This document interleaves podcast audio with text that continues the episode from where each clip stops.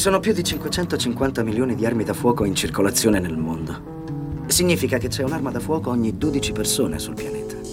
La domanda è... Come armiamo le altre 11?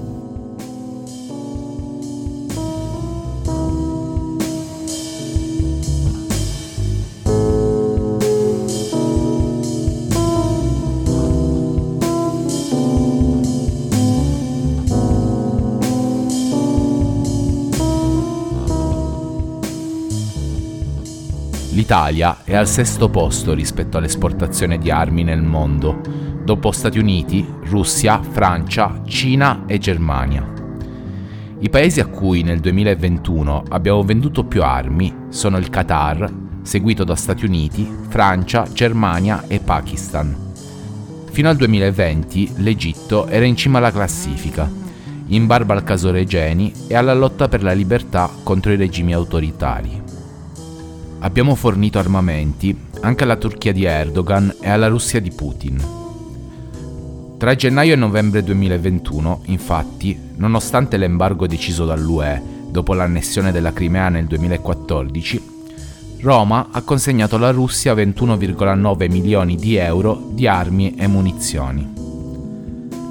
Si tratta di armi comuni, come fucili semiautomatici, pistole, munizioni e accessori venduti al mercato civile russo, che comprende però anche la sicurezza privata, i corpi paramilitari e gli organi speciali dello Stato. Nel computo Istat viene fornito il dettaglio preciso di 18 milioni di armi leggere. Mancano quindi all'appello 3 milioni, per i quali i ministeri degli esteri e dell'interno non hanno saputo dare spiegazioni. Già in passato avevamo consegnato alla Federazione russa veicoli blindati terrestri per un valore di 25 milioni. I famosi lince che oggi si vedono sui scenari di guerra ucraini. Ma non dobbiamo dimenticarci che uno dei nostri maggiori clienti sono gli Stati Uniti, tanto per il mercato domestico quanto per quello militare. D'altronde, si sa, il denaro non conosce bandiera e questo è particolarmente vero quando si parla del mercato degli armamenti. Questa è Radura, un viaggio nei conflitti dell'Interland italiano. E oggi parliamo di industria delle armi.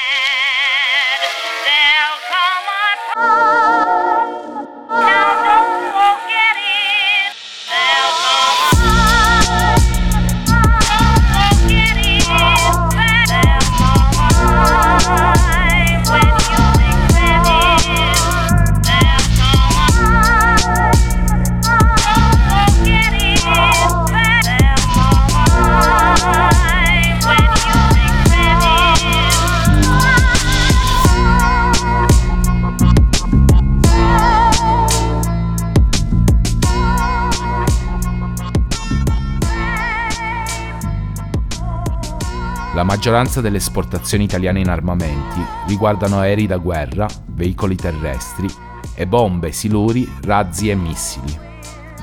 Nel 2021 la Leonardo, che vede come maggiore azionista il Ministero dell'Economia, ha esportato armamenti per quasi 1,6 miliardi di euro, il 43% del totale. A seguire troviamo l'Iveco, la sezione Defense Vehicles, tra cui sempre i famosi Lince con 857 milioni.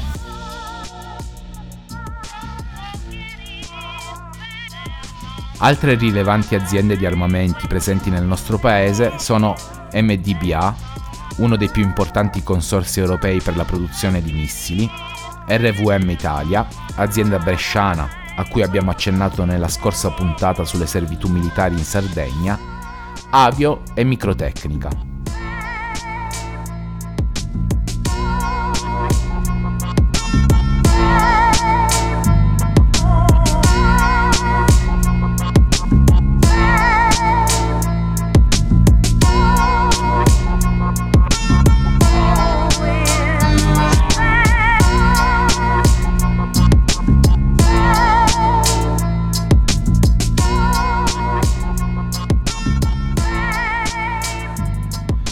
Ma oggi andremo a trattare in maniera più specifica il mercato delle armi leggere e ci concentreremo sul distretto bresciano, situato per lo più in Valtrompia.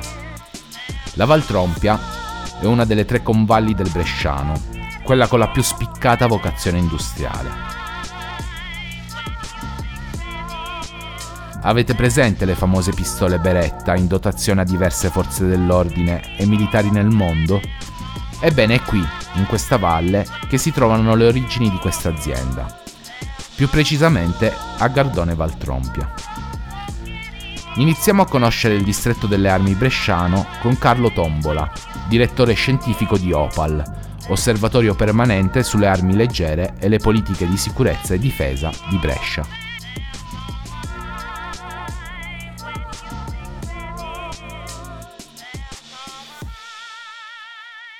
Eh, allora, il distretto, eh, dunque, è un distretto geograficamente abbastanza compatto perché occupa l'area, soprattutto l'area bresciana a nord di Brescia, lungo la Valtrompia. Questo è un distretto storico che si è formato moltissimi secoli fa perché coincideva con una siderurgia di base, una metallurgia di base presente fin dall'epoca romana. Eh, questa tradizione prima è andata verso le armi bianche, poi è continuata con i primi dal 600, 500-600, il passaggio agli archibugi, insomma, le prime armi da fuoco e poi via via ha seguito l'evoluzione tecnica di, di, delle armi leggere, eh, perché sempre e soprattutto armi leggere si sono fatte nel distretto bresciano, quindi armi che sono personali sostanzialmente. Eh, oggi il distretto produce, mh, mm, quando raggiunge i record massimi, più di un milione di armi all'anno, che sono divisi grosso modo in, nelle tipologie delle armi da caccia, eh, le carabine, eh, le pistole e i revolver. C'è anche una piccola specialità che sono le armi repliche, cioè armi eh, che vengono rifatte, ricostruite secondo modelli antichi che hanno un grande successo negli Stati Uniti. Tutto il distretto è largamente esportatore, più della metà di quello che viene prodotto va negli Stati Uniti, soltanto gli Stati Uniti assorbono circa la metà della produzione ogni anno e anche con ottimi successi, non solo economici ma anche di, di immagine. Beretta cioè, è famosa negli Stati Uniti più che in Europa. Eh, per quello che riguarda le strutture societarie di questo distretto, è, è, un distretto formato da una platea di piccole e piccolissime aziende, su cui ne domina soltanto una, soltanto la, il gruppo Beretta, che eh, all'incirca occupa in Italia 1500 addetti, e però non è soltanto uh, in Valtrompia, lì ha la sede principale a Gardone Valtrompia, ma poi in Italia c'è anche un importante impianto produttivo a Pesaro Urbino sotto il marchio Benelli. E poi eh, negli ultimi decenni, negli ultimi 25-30 anni, Beretta è diventato un gruppo internazionale, ha acquistato non soltanto ha una importante filiale in, negli Stati Uniti, anzi lì addirittura, se non mi ricordo male, ha due impianti produttivi eh, perché Beretta quando riesce a, a, a, vincere la gara per la pistola dei Marines americani, deve per forza fabbricare questa pistola negli Stati Uniti. Questa era la parte del contratto vincolante. È sempre così con, le, con gli ordinativi eh, i grandi ordinativi degli stati stranieri, cioè la, la, produzione deve andare nel paese stesso che fa la, l'acquisto. Eh, quindi la, la F92, la, la, pistola più famosa di Beretta, eh, è, è, fabbricata sia in Italia che negli Stati Uniti ancora oggi. Eh, poi ha acquistato un'importante azienda in Finlandia, la Saco, poi ha un'importante filiale in Turchia, eh, che oggi è sotto il marchio Stoiger, ehm, poi ha acquistato delle mh, mm, fabbriche di ottica in Germania, ha filiali in Russia, in Francia, in Spagna, in Grecia, eh, le armi Beretta, le armi militari Beretta, quelle destinate cioè alle forze armate, vanno almeno, in almeno 80 paesi. E ogni anno Beretta si situa nei primi 10 esportatori di armi militari eh, italiani, secondo la relazione della legge 185. Quindi questo è un po' il quadro, però il quadro è dominato, bisogna dirlo, eh, dalla rinomanza che le, le, le, armi leggere italiane hanno nel settore sportivo, cioè soprattutto la caccia, il tiro a segno e quello olimpico in particolare, dove le, c'è un marchio, soprattutto le armi Perazzi, che sono pluridecorate nelle Olimpiadi, nelle ultime cinque Olimpiadi almeno. Quindi questo è un po' il quadro del distretto.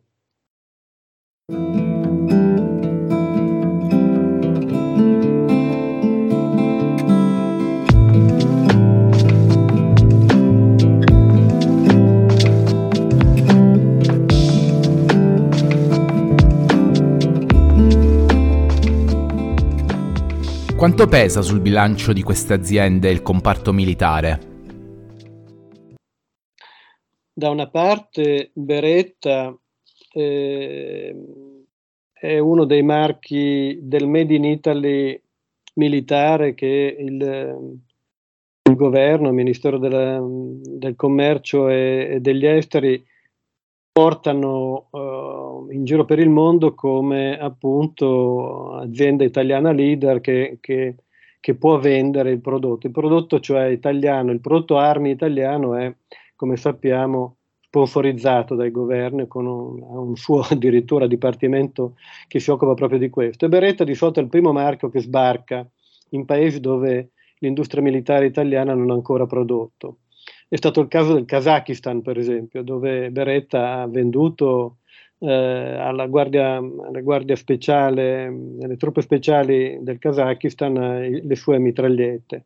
Eh, quindi diciamo che Beretta, che peraltro il, eh, Ugo Gussalli, il patriarca della Beretta, eh, al tempo della presidenza Bush padre, venne proposto addirittura dal governo Berlusconi come ambasciatore italiano negli Stati Uniti, quindi c'è, c'è proprio una importante figura pubblica, anche se la famiglia Beretta è una famiglia che non, si, non è in primo piano, diciamo, nell'attualità, anzi preferisce rimanere piuttosto riservata. Ecco, questo non toglie che siano molto forti, potenti, non soltanto nell'ambito bresciano, dove posseggono eh, importanti partecipazioni bancarie, nei media, eh, dove, dove, si danno da fare anche come mecenati artistici, eh, insomma sono, sono certamente eh, una potenza economica locale con grandi proiezioni all'estero. Bisogna tenere presente che di recente, qualche, pochi anni fa, hanno spostato tutto il baricentro, diciamo, la holding principale del gruppo è in Lussemburgo e quindi da questo momento possiamo dire anche ufficialmente che non è più un gruppo italiano, è un gruppo internazionale, è una multinazionale, insomma, che ha mh, le branche produttive che abbiamo detto prima, i mercati eh, esteri così ampi e, e, certamente, ecco una parte, la parte del militare è una parte anche qui in secondo piano nella, nell'immagine beretta, però certamente eh, è una parte ricca. In questo momento dovrebbe essere all'incirca attorno al 20% del fatturato, eh, ma di questo appunto abbiamo poca, poca, certezza perché le fonti aziendali non dicono nulla al riguardo e perché poi c'è una confusione oggettiva, cioè le stesse armi possono essere civili o militari a seconda del destinatario sostanzialmente. E quindi le armi comuni da sparo eh, che vengono vendute sia ai privati che alle forze dell'ordine o a corpi non militari eh, non entrano nel, nel, conteggio ufficiale, quindi non passano attraverso gli strumenti che noi possiamo usare per, per sapere che tipo di esportazione c'è stata. Eh, per quello che riguarda le altre aziende, eh, anch'esse mh, più che altro spingono l'immagine di, di produttrici di armi da, da, caccia oppure da tiro. Però, per esempio, mh, abbiamo scorso proprio recentemente c'è stata una nuova relazione della legge 185 e vediamo che eh, un'azienda vende, un'azienda che produce armi leggere nel distretto vende mortai 35, da, da, modello 35 da 81 mm e li esportano nel 2021 con un'autorizzazione del Ministero. Vediamo i fratelli Tanfoglio che esportano da molti anni verso uh, il sultanato dell'Oman ingenti quantitativi di armi leggere. Oman è una piazza come dire, poco controllabile rispetto al destinatario finale, per cui vanno in Oman, ma probabilmente quelle armi poi proseguono su altri mercati, diciamo così, non visibili, grigi. Eh, tutto questo eh, eh, si può aggiungere anche il caso di, di, un'azienda di cui ha parlato ieri il sito di, del Fatto Quotidiano, Arsenal Firearms, che è sostanzialmente, sembra che sia, almeno da quello che dice il servizio, una vetrina di alcuni oligarchi russi che da tempo, da molto tempo, sono implicati nel, nel commercio anche, anche, illegale di armamenti in giro per il mondo. Quindi è un quadro diciamo così va, molto variegato, certamente di una grande solidità economica che riguarda soprattutto però i grandi players diciamo, di, del distretto.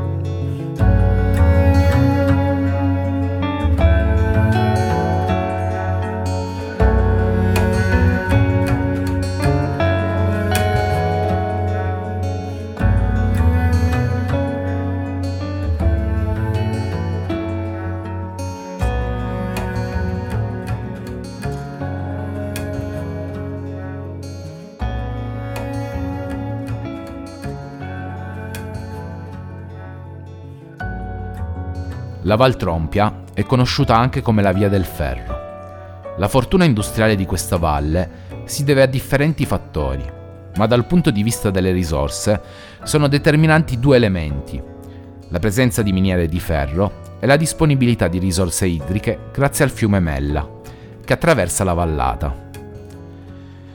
Non si ha un'idea precisa dell'anno in cui l'attività di estrazione mineraria ebbe origine in Valtrompia, La storia remota della fabbricazione d'armi in questo territorio è intimamente collegata a quella della Serenissima, la Repubblica Marinara di Venezia. Per capirsi, il 3 ottobre 1526 l'arsenale della Repubblica pagò con un documento manoscritto 296 ducati per 185 canne d'archibugio al maestro da canne Mastro Bartolomeo Beretta un antenato degli attuali Beretta, titolari della fabbrica d'armi di Gardone. La Beretta è ritenuta la più antica industria del mondo ancora esistente.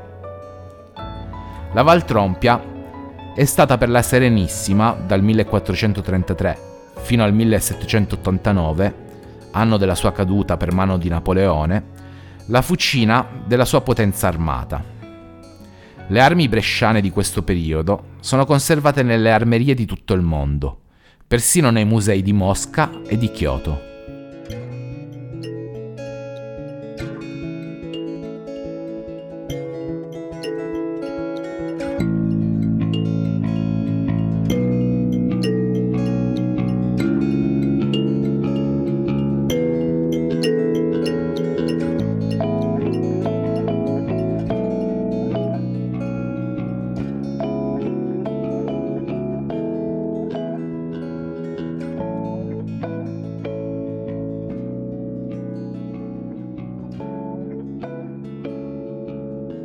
È interessante notare questa peculiare triangolazione tra il mercantilismo veneziano, i primi accenni di sviluppo industriale prealpino e lo specifico prodotto di questo sviluppo, cioè le armi.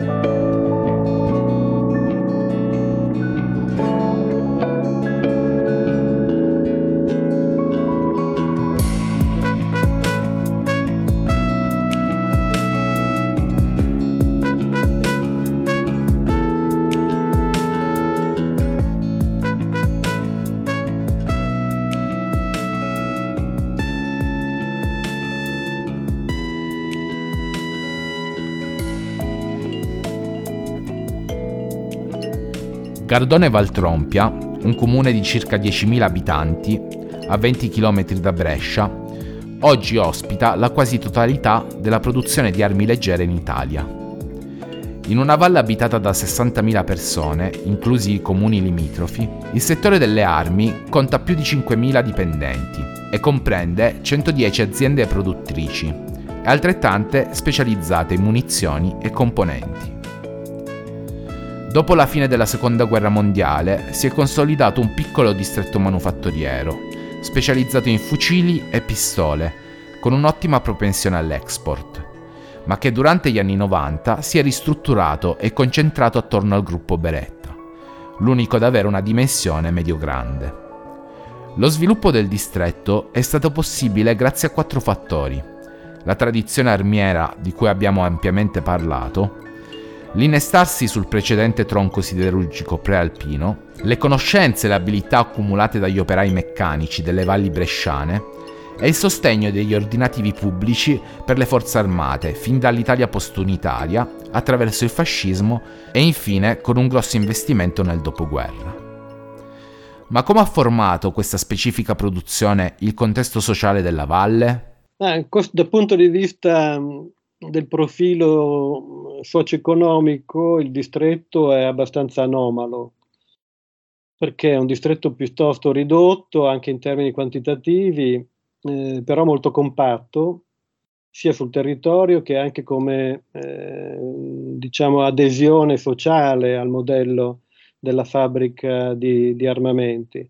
Per, non soltanto perché è una tradizione, quindi eh, di, di lunga, lunga, esperienza, è passato attraverso le guerre, è passato attraverso la Repubblica di Venezia, cioè questa cosa è veramente molto lunga, ma anche perché diciamo così che il trattamento economico dei lavoratori dipendenti è migliore rispetto a eh, produzioni metalmeccaniche analoghe addirittura nello stesso territorio. Per esempio la sindacalizzazione è molto elevata, eh, nella stessa fabbrica Veretta la Fiome è di gran lunga leader e, e le percentuali sono altissime, oltre l'80% in alcuni anni.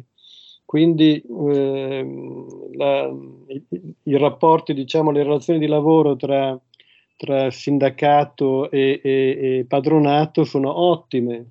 Uh, io, io, riferisco sempre un episodio molto, molto bizzarro quasi tutti gli anni, non in pandemia, ma in quasi tutti gli anni, eh, a dicembre Beretta, la direzione, chiede la cassa integrazione per i suoi dipendenti, anche se il portafoglio ordini è pieno. Perché? Perché c'è un accordo mutuo e gran parte dei, dei lavoratori sono cacciatori, si apre la stagione della caccia, un lungo periodo invernale di, di, di ferie di fatto eh, è graditissimo, eh, l'accordo si fa, si fa mh, mm, praticamente eh, senza discutere e poi è chiaro che viene rimunerato in, in straordinari durante l'anno. Ma per quest'anno addirittura si annuncia, è stato già ventilato di, di continuare a lavorare in agosto perché gli ordini sono al massimo, è, una, è un momento d'oro per l'armamento, sia quello civile che quello militare, ovviamente la guerra aiuta, ma, ma, ma, ha aiutato anche la pandemia perché durante la pandemia gli ordini dagli Stati Uniti sono schizzati e, e il distretto ha ottenuto eh, al completo l'esenzione dalla, dallo stop della, del lavoro. Quindi eh, anche un riconoscimento collettivo, pubblico, il governo ha permesso questo perché evidentemente non soltanto c'è una forza contrattuale notevole, ma c'è anche un'effettiva capacità economica di, di seguire il mercato internazionale, questo sicuramente. Dal punto di vista ambientale, cosa possiamo dire sul contesto attuale a, della guerra in Ucraina rispetto al distretto bresciano? Delle, delle, acque fluviali che passano di fianco allo stabilimento, eh, è, è, molto vicino alle amministrazioni locali, non solo di Gardone, ma di tutta l'area. Sul lago di Iseo la famiglia Beretta possiede anche vasti territori che sono dedicati a agricoltura specializzata, cioè hanno sempre un profilo molto alto in termini, eh, in termini di, di, adeguamento all'immagine pubblica migliore possibile.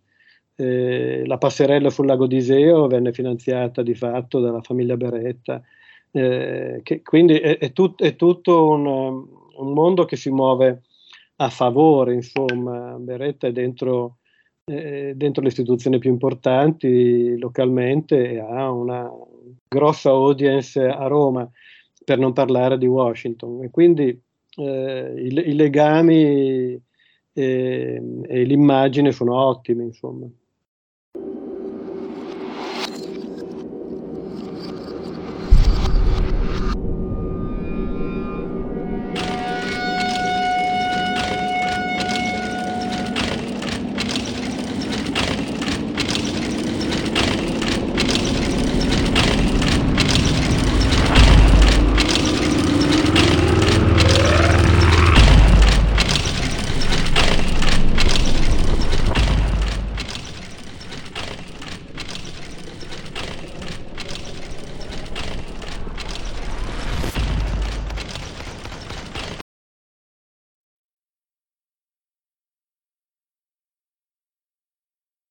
Ma non stiamo, non stiamo osservando nulla se non il fatto che appunto sappiamo che gli ordinativi del gruppo eh, anche nelle, negli impianti italiani sono veramente a un livello molto alto, quindi eh, abbiamo l'idea che la pandemia prima, la guerra in Ucraina poi, eh, ma il clima generale era già così, era già evidente così da, da qualche tempo, sta favorendo sia la diffusione del, della, dire, dell'armamento individuale, sia la, la, diffusione delle armi italiane nel mondo eh, per, per, uso e impiego militare. Quindi sicuramente, per esempio, abbiamo notato che mh, una parte delle armi che il governo ha destinato mh, fin da marzo eh, ha destinato all'aiuto militare ucraino eh, delle vecchi modelli in realtà di, di mitragliatrice pesante Browning erano fabbricate in realtà da Beretta. Non erano, erano, vecchi modelli ma sono nuovi esemplari quindi nuovi di fabbrica. Per cui eh, t- tutto questo sta aiutando se possibile se era possibile migliorarlo ancora il, la situazione del, del, gruppo. Il resto del distretto va un po' a ruota perché, perché appunto ha un'immagine molto più defilata, eh, prodotti di nicchia, eh, la caccia in Italia è sicuramente un'attività in crisi, nel senso che è proprio in crisi demografica, cioè mancano i cacciatori più che la, che la selvaggina. E comunque l'orientamento culturale diciamo, della cultura in cui viviamo in Europa non è favorevole alla caccia, l'Italia poi è un terreno mm, eh, mo- molto delicato perché è, è, piccolo lo spazio a disposizione dei cacciatori e, e va, va, a toccare molti altri interessi che non sono favorevoli affatto alla caccia. Quindi eh, no, la, la, prospettiva sembrerebbe più proprio l'arma personale, l'arma da difesa personale e, in una cultura di tipo americano questo è sicuramente eh, un, grande, un, grande, mercato, in, in, Italia per fortuna fino adesso sembra meno, ma, ma uh, l'osservatorio dei, dei delitti eh, compiuti in Italia che tiene Giorgio Beretta sulla base di armi legalmente dichiarate sta dimostrando che le armi vengono impiegate soprattutto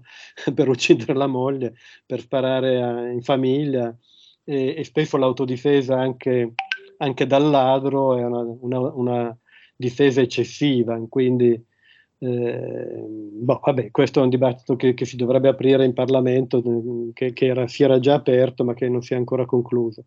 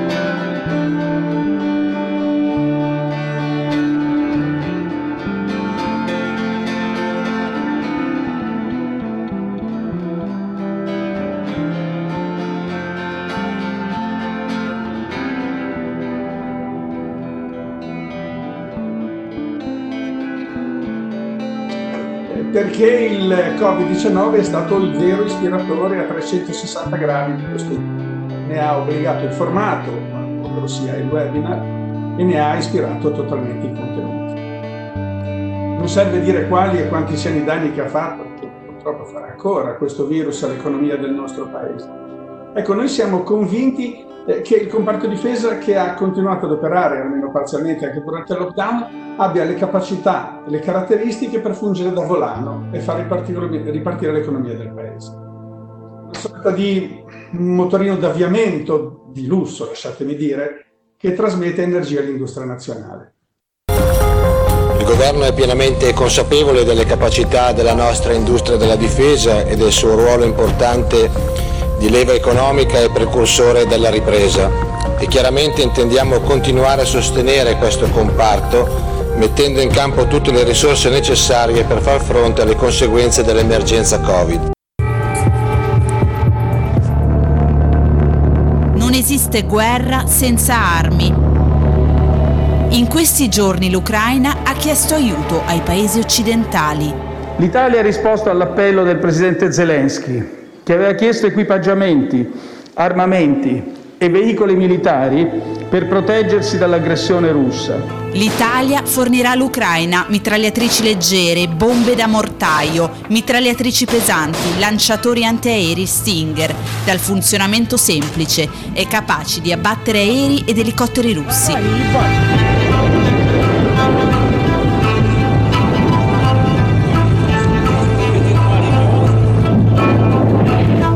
Soprattutto l'Italia fornirà missili anticarro.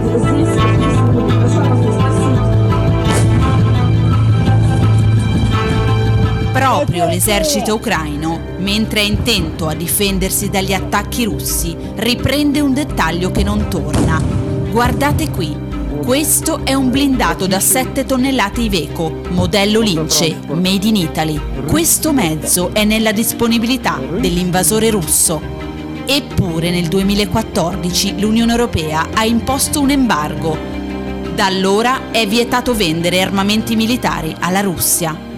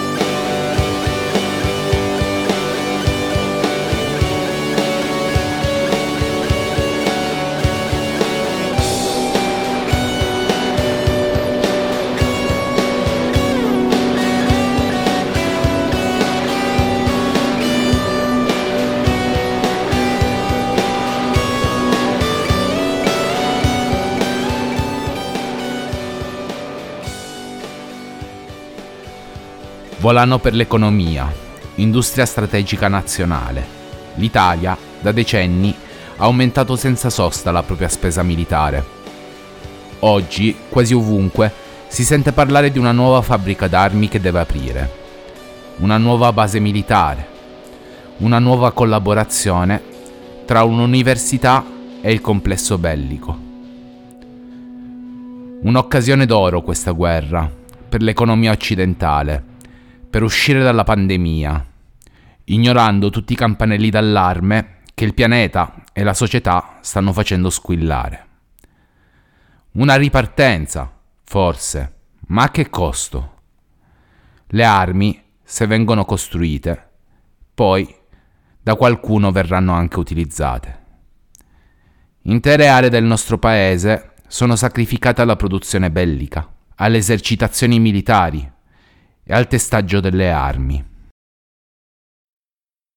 Il nostro paese ha una responsabilità diretta in ogni guerra che scoppia in giro per il mondo in cui un proiettile di fabbricazione italiana viene sparato.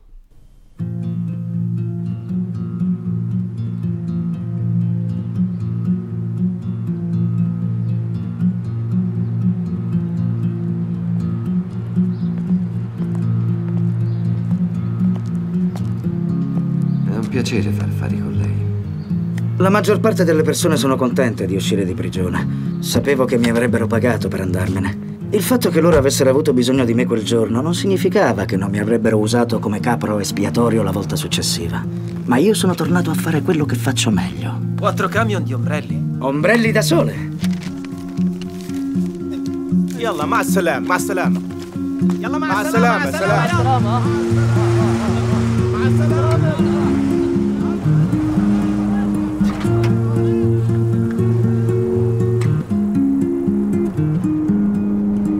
Sapete chi si prenderà la terra? I trafficanti d'armi, perché gli altri sono troppo occupati a uccidersi a vicenda. Questo è il segreto per sopravvivere. Mai combattere. Specialmente con se stessi.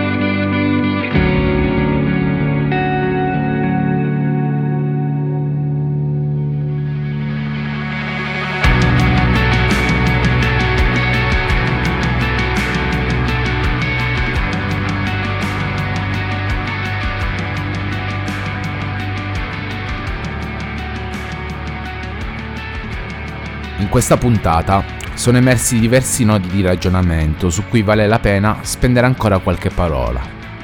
In primo luogo, la peculiare vicenda che ha portato al sorgere del distretto delle armi in Valtrompia. Una combinazione di fattori produttivi, di vicende storiche, hanno fatto di una valle prealpina uno dei principali poli di produzione di armi leggere in Italia. Questo, ancora una volta, ci costringe a confrontarci con le particolarità di un paese come il nostro, dove il rapporto tra metropoli e province non è così lineare. Allo stesso tempo, la storia della Beretta ci mostra come raggiunte certe scale, le imprese capitaliste si tendono a deterritorializzare, ma molto spesso continuano a mantenere un vero e proprio potere secolare sui territori in cui sono sorte, tanto da continuare a determinarne, almeno in parte, le sorti.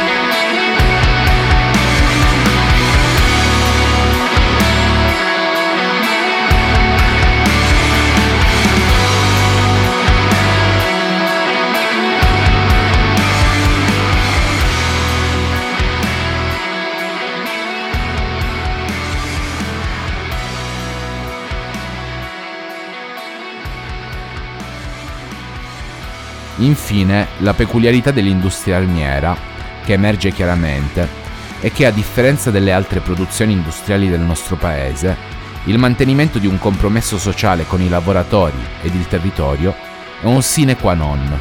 Ciò è possibile perché questa industria raramente conosce crisi.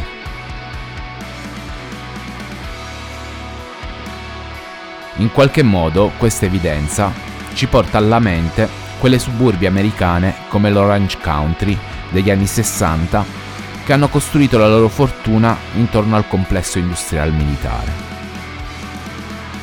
Eppure, con un conflitto che si approssima alle nostre porte, chissà cosa può succedere, chissà cosa può scattare dentro chi lavora e vive in certi territori.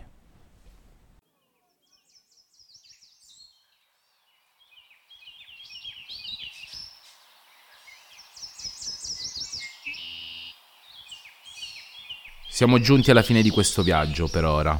Nuove tappe ci aspettano di mese in mese. Radura è un podcast a cura di Radio Onda d'Urto e Info Out. Per domande, suggerimenti, riflessioni, proposte di argomenti, potete scrivere alla pagina Instagram di Radura, alla mail radura.info-gmail.com oppure sulle pagine social di Radio Onda d'Urto ed Info Out. Tutte le musiche utilizzate nel podcast sono in Creative Commons. Potete trovare i credit nella descrizione delle puntate. Grazie per aver ascoltato Radura, un viaggio nei conflitti dell'Interland italiano.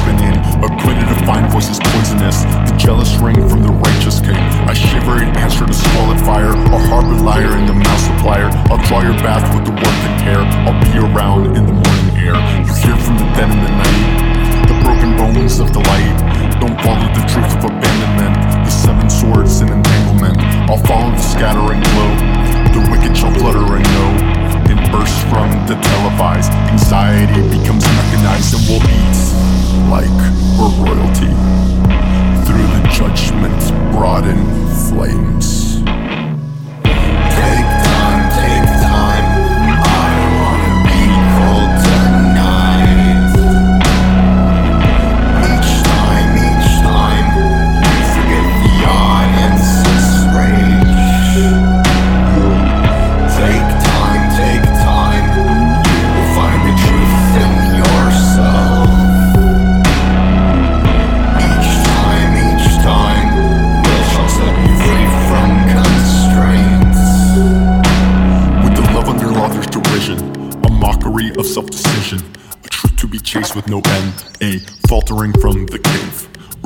To a greater case, an urgent race in battalion's grace, a subjectivity to reason, alarming's an ending collision. Entiérrame en el concreto, termina tu sufrimiento, con dolor desde el pecho, estírate al techo, controla tu cuerpo entero, suspira con tu decisión, un beso de resurrección, con tiempo vienen los cambios, con intención de escenario. Take time, take time.